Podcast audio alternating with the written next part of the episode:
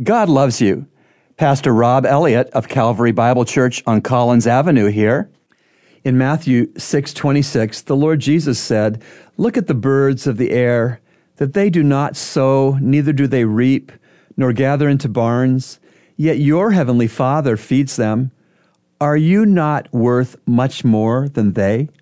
When you shift your mind into neutral and just let it idle, where do your thoughts go? Do you worry about money?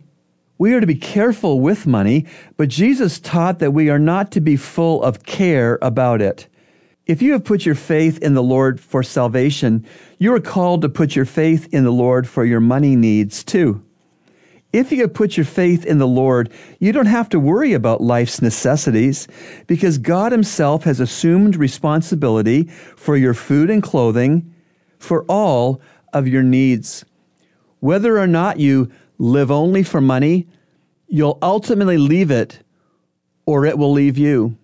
It would be right for you to focus your life on God and doing His will, then all these other necessary things will be provided. Poverty of purpose is far worse than poverty of the purse. Remember, God loves you and He's proven it with Jesus' cross.